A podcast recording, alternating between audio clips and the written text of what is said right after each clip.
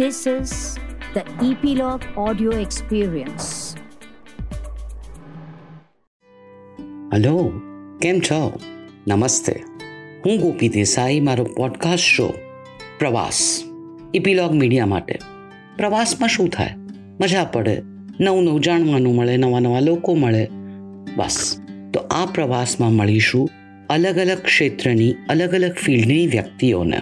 જીવનમાં જેમણે ઊંડો અને લાંબો પ્રવાસ ખેડ્યો છે. સો ગેટ્સ એટ ગો આપણે ત્યાં કહે છે ને કે જેને કામ કરવું છે, જેનામાં હોશ છે, જેને જિંદગી જીવતા અને માણતા આવડે છે, તો એને ઉંમરનો કોઈ બાદ નથી હોતો, કોઈ સીમા નથી હોતી.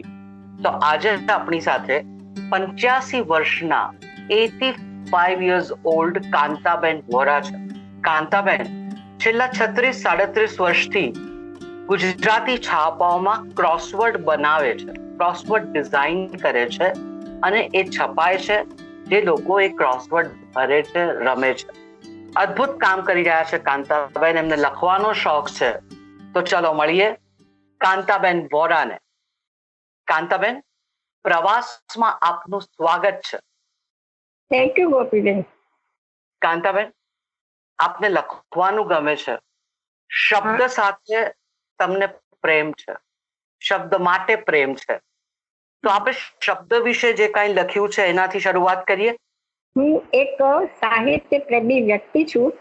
મને મારી ભાષા માટે ખૂબ જ પ્રેમ અને ગર્વ છે અને એ મારો પ્રેમ હું શબ્દો દ્વારા સાહિત્યમાં વ્યક્ત કરું છું. એ શબ્દોએ મને સિદ્ધિ અપાવી છે, પ્રસિદ્ધિ અપાવી છે એ શબ્દો વિશે મારા મનોભાવ વ્યક્ત કરતી ચાર લાઈનો મેં લખી છે, તે રજૂ કરું છું. શબ્દો જ છે મારી મૂડી અને શબ્દો જ છે મારું ધન. શબ્દો જ છે મારી મૂડી અને શબ્દો જ છે મારું ધન. શબ્દોથી જ બન્યું છે મારું સમૃદ્ધ જીવન. શબ્દોથી જ બન્યું છે મારું સમૃદ્ધ જીવન. શબ્દોથી જ છે મારી ઓળખ અને શબ્દોથી જ છે મારું નામ. શબ્દોથી જ છે મારી ઓળખ અને શબ્દોથી જ છે મારું નામ. શબ્દો જ છે મારા શેષ જીવનનો વિરામ. શબ્દો જ છે મારા શેષ જીવનનો વિરામ. વાહ સુંદર કાંતાબેન. હવે આપ આજે ક્રોસવર્ડ ડિઝાઇન કરો છો બનાવો છો એના વિશે વાત કરો એની શરૂઆત કેવી રીતે થઈ અને આપ કેવી રીતે કરો છો એમાં સમય કેટલો લાગે આ આઈડિયા આપને કેવી રીતે આવ્યો? પ્લીઝ એના વિશે વાત કરો. હા. જો સુપ્રસિદ્ધ ગુજરાતી વર્તમાન પત્ર મુંબઈ સમાચાર માટે છેલ્લા છત્રીસ વર્ષથી હું નિયમિત શબ્દ કોવડાઓની રચના કરી રહી છું.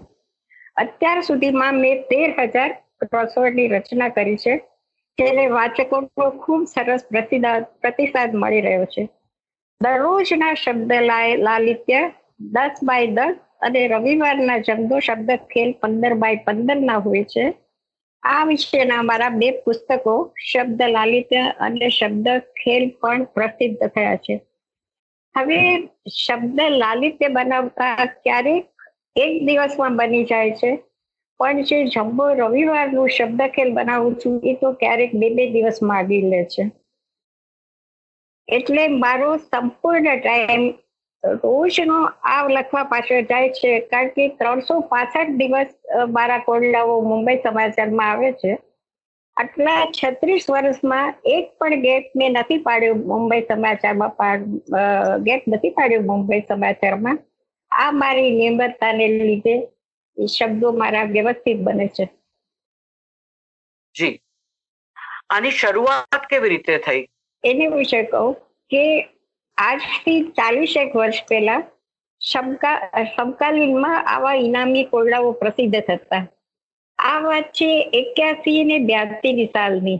આ કોરડાઓ ઉકેલવામાં હું અને મારા પતિ ઘણા ઇનામો જીત્યા હતા. આ અનુભવથી મારા પતિને વિચાર આવ્યો કે આવા કોયડાઓ રચવાનો આપણે પ્રયત્ન કરીએ તો કેમ? મેં એમનું સૂચન સ્વીકારી લીધું અને અમે થોડા કોયડા બનાવી અને જન્મભૂમિમાં મોકલાવ્યા. તે સ્વીકારાયા અને આમ અમારી શબ્દ સફર ચાલુ થઈ. શરૂઆતમાં જન્મભૂમિમાં એકાતર અમારા આવતા, એક દિવસ મારા પતિનું, એક દિવસ મારું. પછી એક એક અઠવાડિયે એવી રીતે આવવા માંડે. પછી એક દિવસ મારા પતિ મુંબઈ સમાચારમાં કંઈક લેખ આપવા ગયા. ત્યારે મુંબઈ સમાચારમાં તંત્રી ગિરીશભાઈ ત્રિવેદી હતા. તો એમ, એમને ફરિયાદ કરી કે મુંબઈ સમાચારમાં ક્રોસવર્ડમાં બહુ ભૂલો આવે છે ગિરીશભાઈ. તો ગિરીશભાઈ કે વોરા તમે આવી જાઓ. પણ એક શરત કે તમારે કંઈક નવું કરવું જોઈએ. આ ચેલેન્જ મેં સ્વીકારી લીધી અને કંઈક નવું કરવાનું ધ્યેય લક્ષ્યમાં રાખી મેં આ કોયડાઓની રચના કરવામાં એટલા બધા અવનવા પ્રયોગો કર્યા છે કે જે કોઈ ભાષામાં થયા નથી. આવો પ્રયોગ, પ્રયોગોને લીધે મને લિમ્કા બુક ઓફ નેશનલ રેકોર્ડમાં ઇનોવેટિવ ક્રોસવર્ડ મેકર તરીકે સ્થાન મળે છે. આ મારી શબ્દ સફર તમે તમે રજૂ કરીને. ખૂબ સરસ, કાંતાબેન.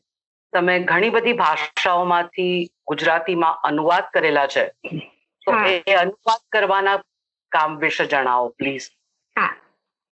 જો સાહિત્ય વિશેની મારી બીજી પ્રવૃત્તિ છે મરાઠી હિન્દી અને અંગ્રેજીમાંથી ગુજરાતીમાં ભાષાંતર કરવાની. મારી અનુવાદિત ચાર પુસ્તકો પ્રસિદ્ધ થયા છે. હૃદયસ્થ ડોક્ટર અલકા માંડકે લિખિત એમની સહજીવન કથા શોકત આઝમી લિખિત એમની જવાન કથા કોફી અને કેફી અને હું જેના અનુવાદ માટે મને ગુજરાત સાહિત્ય અકાદમીનો એવોર્ડ મળ્યો છે. સુધામૂર્તિ લિખિત નવલિકા સંગ્રહ મારા દોખી માટીના જીવની અગિયાર આવૃત્તિઓ પ્રસિદ્ધ થઈ છે. અને મારો એક એક બીજો નવલિકા સંગ્રહ અસ્તિત્વની અનુભૂતિ એ અનુવાદિત નવલિકા સંગ્રહ પ્રસિદ્ધ થયો છે.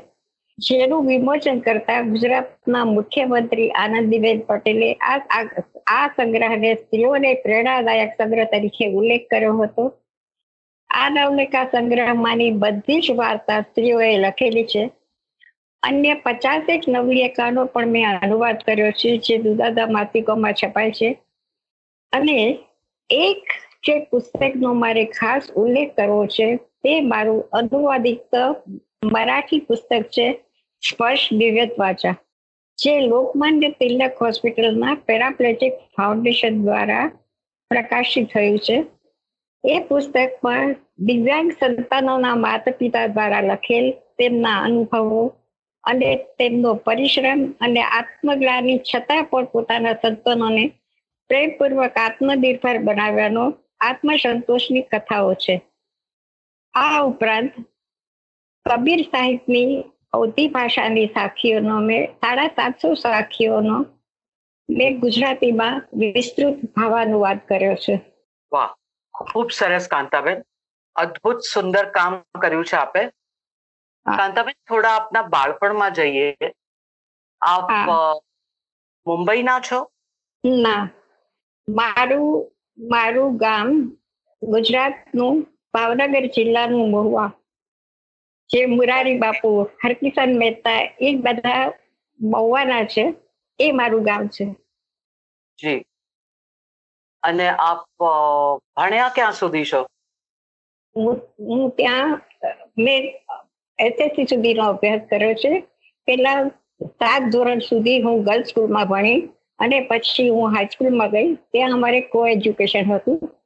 એમાં હું ટેન્થ સુધી હું ભણી છું ત્યાં એમાં. તો આપે આગળ અભ્યાસ કેમ ન કર્યો? એને પછી તો ગોગડી હું એસએસસી માં હતી અને મારા એન્ગેજમેન્ટ થઈ ગયા. અને પછી એન્ગેજમેન્ટ મારા લગભગ સવા વર્ષ રહ્યા. મને અઢાર વર્ષ પૂરા થયા પછી મારા મેરેજ થયા. એટલે મારા મેરેજ વહેલા થઈ ગયા. એટલે મને કઈ ભણવાનો ચાન્સ મળ્યો નહીં. અને પછી તો એન્ગેજમેન્ટ પછી તો પત્રો, વ્યવહાર એટલો બધો ચાલ્યો કે મને કોઈ ભણવામાં ઇન્ટરેસ્ટ જ ન રહ્યો.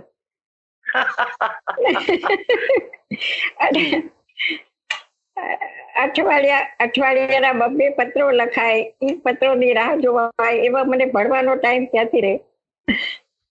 તો એન્ગેજમેન્ટ થયા પછી આ પત્રોની જે આપલે થઈ તો શું લખતા હતા એ પત્રોમાં? આટલા બધા પત્રોમાં તમે ને આપના પતિ શું શેર કરતા હતા? જો એની પણ એક વાત કરું કે એન્ગેજમેન્ટ મારું થયું. એ જ રાતે હું ટ્રેનમાં મહુવા જવા નીકળી ગઈ. બીજે દિવસ સવારે મહુવા પહોંચી અને અગિયાર વાગે મારી એક્ઝામ શરૂ થતી હતી. હવે અહીંયા જ અમારો પરિચય અમારું મિલન ગોઠવ્યું હતું.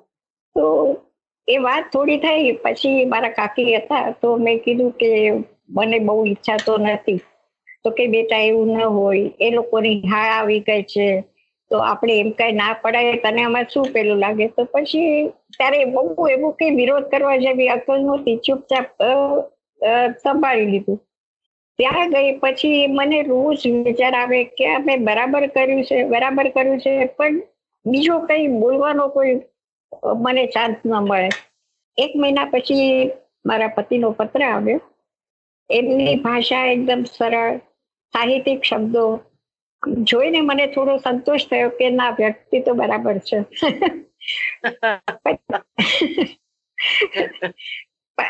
પછી એક એક અઠવાડિયે આવતો ને પત્ર હું પણ એ રીતે લખતી હતી.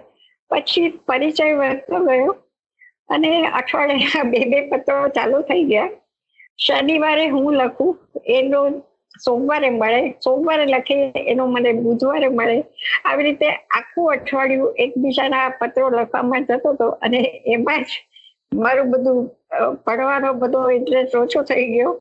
અને બસ આવી રીતની પરિચય આવો ચાલુ રહ્યો. અને સવા વર્ષ પછી મારા મેરેજ થયા. ત્યાં સુધી આ પત્ર વ્યવહાર ચાલતો રહ્યો આવી રીતે. હવે શું લખતા આપ? શું શું લખતા? અત્યારે બધા શબ્દો તો યાદ નહીં આવે પણ કોઈ દિવસ કોઈ દિવસ અમારી વચ્ચે પેલા પેલા ફેમિલી ની વાતો કે પેલા ટાયરો થાય એવું તો કઈ થયું નથી. થોડુંક કંઈક સારું વાંચન કર્યું હોય. સારું લખ્યું હોય એ વિશેની સાહિત્યની અને એવી બધી આમ જનરલ વાતો થતી રહેતી હતી. અને હું પણ સામા એવી રીતે મારી કઈ કંઈક પ્રવૃત્તિ હોય એના જવાબો લખતી હતી. તો પછી લગ્ન થયા દોઢ વર્ષ પછી ને આપ મુંબઈ આવ્યા?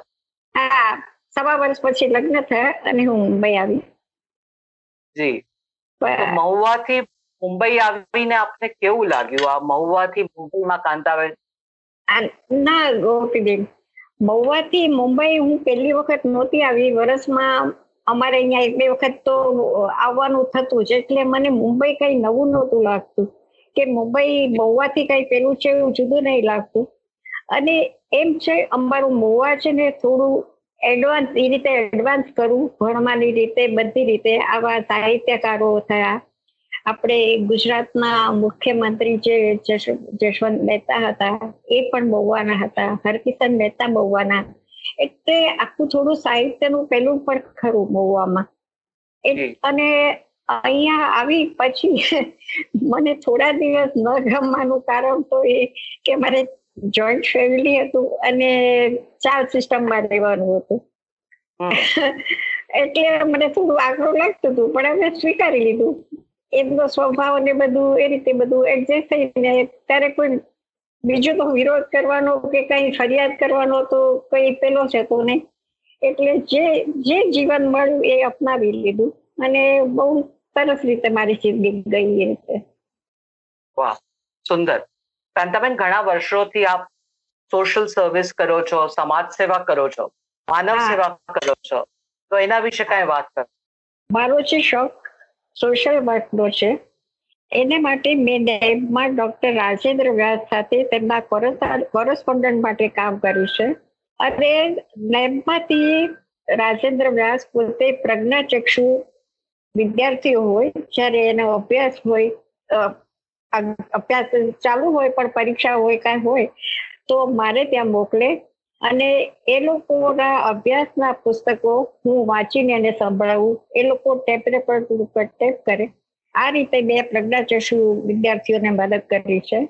બીજું મારું એક કાર્ય હતું કે સાયનની લોકમાન્ય તિલક હોસ્પિટલમાં સોશિયલ વર્કર તરીકે કેજ્યુટી ડિપાર્ટમેન્ટમાં હું નવથી બારનો ટાઈમ માર્યો હતો. ત્યારે હું જતી હતી.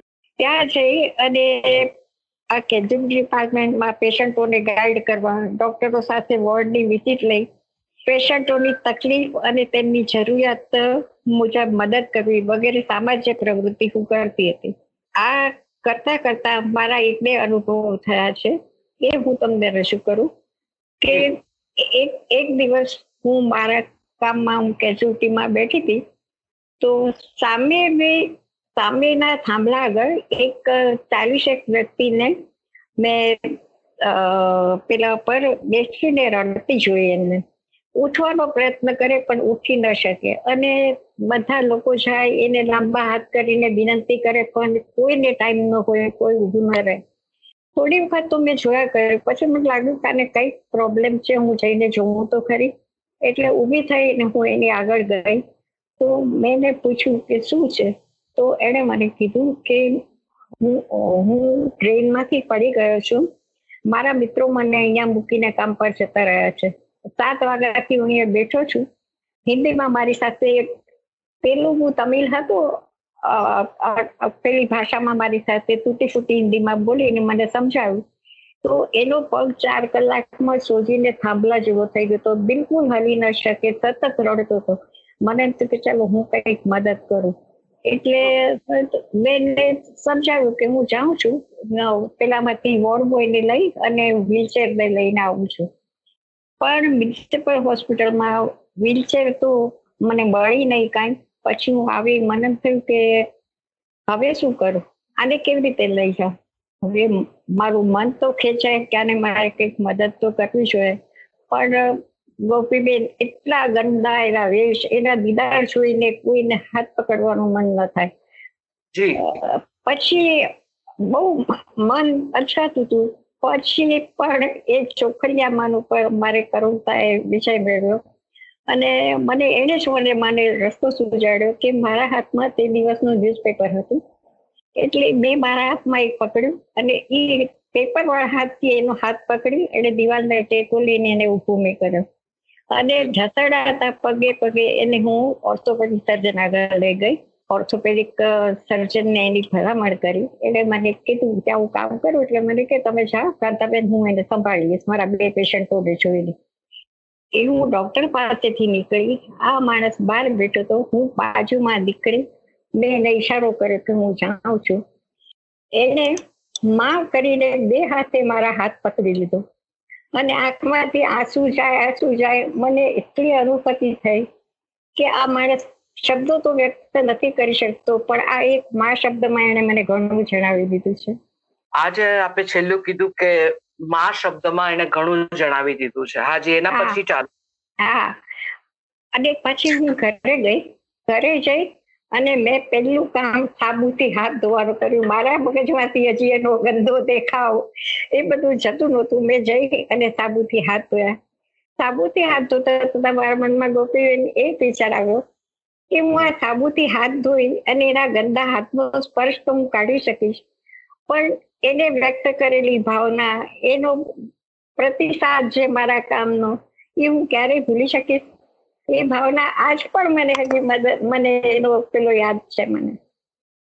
અને અને એક એનો બીજો એક પ્રસંગ પણ કહું કે આ જ રીતે હું પેલા મારા કેચ્યુટીમાં બેઠી હતી હું.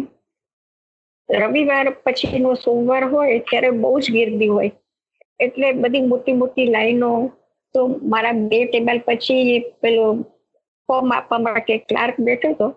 એની આગળ ટોળ ભેગું થયું અને એક પેલી વેશ સ્ત્રીનો પણ અવાજ પુરુષનો.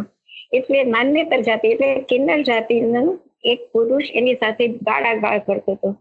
થોડી વાર તો કઈ ન બોલી મેં કીધું, પછી ઓલાને પૂછ્યું કે સલીમ, આ શું છે બધું?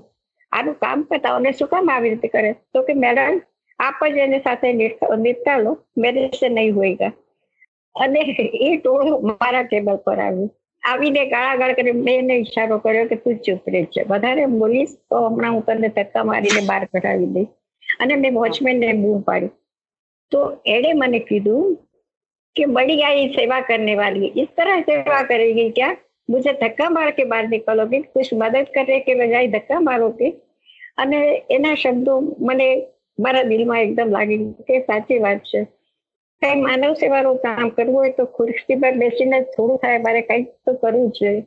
એને શાંત પાડી અને એની મેં ફરિયાદ સાંભળી. તો એને કીધું કે આ માણસ મને ગાયનેકના પેપર આપી અને મારી મજાક ઉડાવે છે. શું અમે માણસ નથી? અમારે આ રીતે અમારી સાથે વર્તન કરવાનું?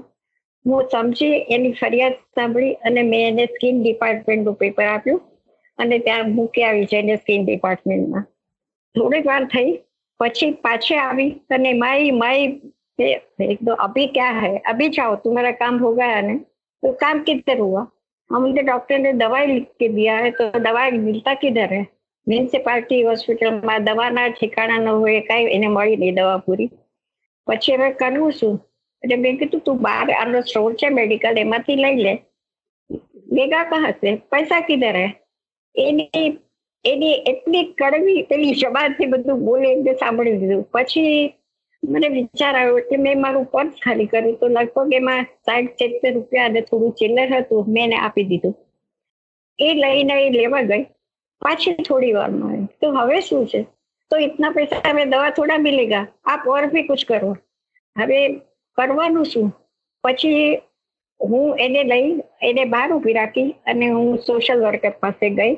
એને સમજાવી અને એની પાસેથી સો દોઢસો રૂપિયા લઈ અને એને આપ્યા અને એને કીધું, ચા હવે તું દવા લઈને લેશે પછી એ તો દવા લેવા ગઈ અને મારા મનમાં વિચાર આવ્યો કે આ હું એને મદદ તો કરું છું, પણ એ દવા લેશે કે દારૂ પીવા વાપરી નાખશે? પછી મારા પછી મારા મને જ વિચાર કર્યો કે મારે મારું કાર્ય કરવાનું હતું, આ વિચાર કરવાનું મારું કામ નથી. એને ભગવાન બુદ્ધિ સુજારશે એ પ્રમાણે કરશે. વળી થોડી વાર થઈ પાછી આવી. મારા આગળ હું ત્યારે ઊભી થઈને કઈ કરવા ઊભી થઈ હતી. એટલે એકદમ મારા પગમાં પડી ગઈ. માય માય કરીને બે હાથ જોડીને એની પેલી ભાષામાં મને કેટલાય આશીર્વાદ આપી દીધા. મેં કીધું બસ થયું હવે તું જા. અને પછી એ લઈને ખુશ થતી થતી નીકળી ગઈ. બીજા તો ઘણા અનુભવ થયા છે પણ બધા અનુભવની અભિવ્યક્તિ તો શક્ય નથી. બીજું હા. અને બીજું એક મેં વૃદ્ધાશ્રમો અને માતૃ સદન એવા બધાની મુલાકાત એક વાત વૃદ્ધાશ્રમમાં ટ્રસ્ટી હતા ને, એમણે ત્યારે મારા હસબન્ડ હતા એટલે કીધું કે બોરા તમે લોકો આવો. આ વૃદ્ધાશ્રમમાં બધા છે ને, એમને કંઈક એન્ટરટેન કરવો, એમને કંઈક સમજાવો સુભાવો બધા એટલા પેલામાં રહેતા હતા. અમે ગયા તો એમને સાથે વાતો કરી, રામાયણ, મહાભારતના પ્રસંગો, બીજું જનરલ કંઈક પૂછ્યું, એક બે વાર અંતાક્ષરી કર્યું. પણ એ લોકોને કઈ રસ જ ન હોય ને એવું એનું વર્તન લાગે. સતત નિરાશામાં નિશ્ચિત જરા નિશ્ચિત જરા બેઠા હોય. પછી અમને એમ છે કે અમારે જવાનો કોઈ અર્થ જ નથી ને. એ લોકો જો પેલાથી આપને ન સ્વીકારતા હોય તો કેમ જવાનું? એટલે પાંચ છ વખત અમે ગયા ત્યાં એમને કરવા માટે અને પછી મેં ત્યાં જવાનું બંધ કર્યું. ત્યાંથી આવી અને મેં મારા હસબન્ડને એક જ વાક્ય કીધું કે જુઓ આ લોકોનું જોઈને મેં મારા નોંધથી નિશ્ચય કર્યો છે કે હું ગમે તે મોટી થાય તો હું આવી નિરાશ જિંદગી તો નહીં જ જીવું. અને મેં એ અમલમાં મૂક્યું છે. એ મેં અમલમાં મૂક્યું છે. બીજું નેરુલમાં એક માતૃ સદન છે. એ સ્ત્રીઓનું વૃદ્ધાશ્રમ છે. એની મુલાકાત લીધી. એમાં એ બધી સ્ત્રીઓને કોઈના છોકરાઓ અમેરિકામાં હોય, કોઈના બહુ દીકરા ન ફાવતું હોય, એવા બધા સાથે. પણ એ જીવન જીવવાનો ઉત્સાહ હારી ગયા હોય ને એવી જ બધી વ્યક્તિઓ.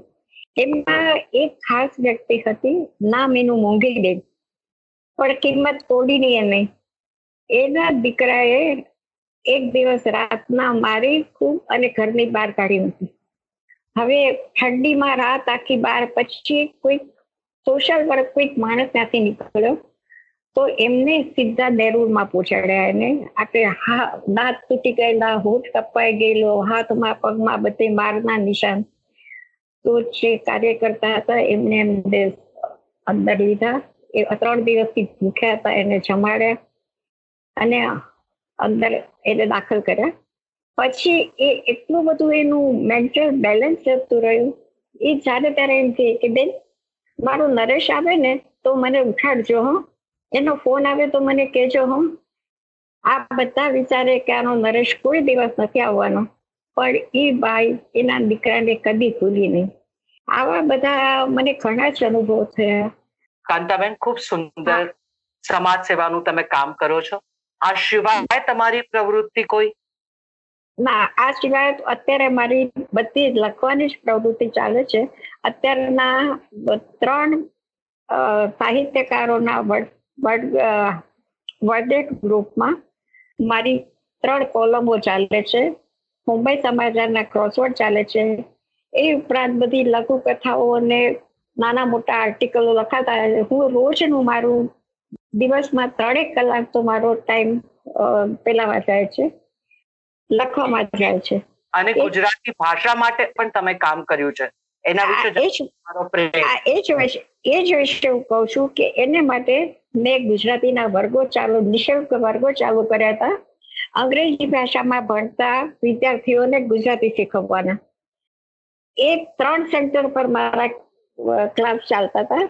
અને ત્રણ એક સેન્ટરમાં અઠ્ઠાણું વિદ્યાર્થી હતા એકમાં છપ્પન હતા અને એકમાં બેતાલીસ વિદ્યાર્થી હતા.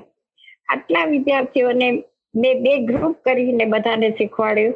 બધાને શબ્દો લખતા વાંચતા બધું કરતા શીખવાડ્યા.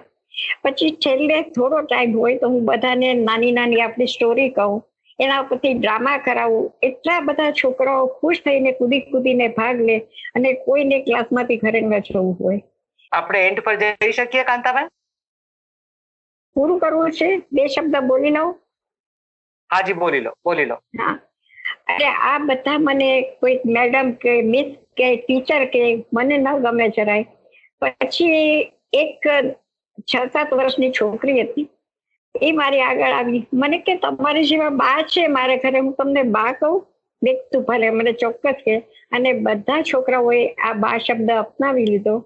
મને પણ આ બા ગમી ગયું. આજે છોકરાઓ મને રસ્તામાં મળે. તો અમને કહે છે કે અમને તમે એમને જે શીખવાડ્યું છે એ અમને બહુ જ અમારા કામમાં, ધંધામાં અમને બહુ કામ આવે છે ગુજરાત. અને આ ક્લાસમાં મારા એક કન્નડ છોકરી આવતી હતી, એક મહારાષ્ટ્રીયન છોકરી આવતી હતી અને એક મારવાડી કુટુંબની મરાઠી મીડિયમમાં ભણેલી, ગુજરાતીમાં ભણેલી દસ વર્ષના છોકરાની જે એલએલબી ભણેલી સુનિતા શાહ મને કે મને કાંતાબેન ગુજરાતી મને બોલતા આવડે છે, પણ મારે લખતા શીખવું છે. એ બધા જ નાના નાના છોકરાઓની સાથે બેસીને લખવાનો પ્રયત્ન કરી શીખી. આ બધું જ મને અત્યારે યાદ આવે છે, તો મને એને માટે ખૂબ ગર્વ થાય છે કે માતૃભાષા માટે મને જેટલો મને શોખ છે, એ બધો પૂરો કર્યો છે. અને છેલ્લે હું બે લાઈન કહી કે આ મારી બધી જ પ્રવૃત્તિમાં મને મારા પતિ સાહિત્ય પ્રેમી શ્રી ભવાનીદાસ દ્વારાનો મને સતત પ્રોત્સાહન અને સરકાર મળતો રહ્યો છે. મારા સંતાનો પણ મારી બધી જ પ્રવૃત્તિથી ખુશ છે. જીવનમાં મારા જે શોખ હતા તે પૂરા કરી જીવન ભરપૂર માણી લીધું છે.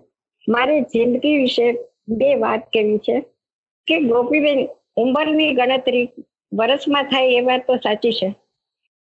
પણ ઉંમર એ જ તો વ્યક્તિની કાર્યક્ષમતાનું માપદંડ તો નથી ને. ચાલીસ વર્ષની ઉંમરે પહોંચતા ઘણી વ્યક્તિ થાકીને જીવનથી મુક્તિ છે જવાબદારીથી મુક્તિ છે તો કોઈ કોઈ વ્યક્તિ સિત્તેર અને એસી ની વર્ષની ઉંમરે પહોંચતા પણ પ્રફુલ્લિત અને કાર્યક્ષમ જિંદગી જીવતી હોય છે. તો આનું રહસ્ય શું?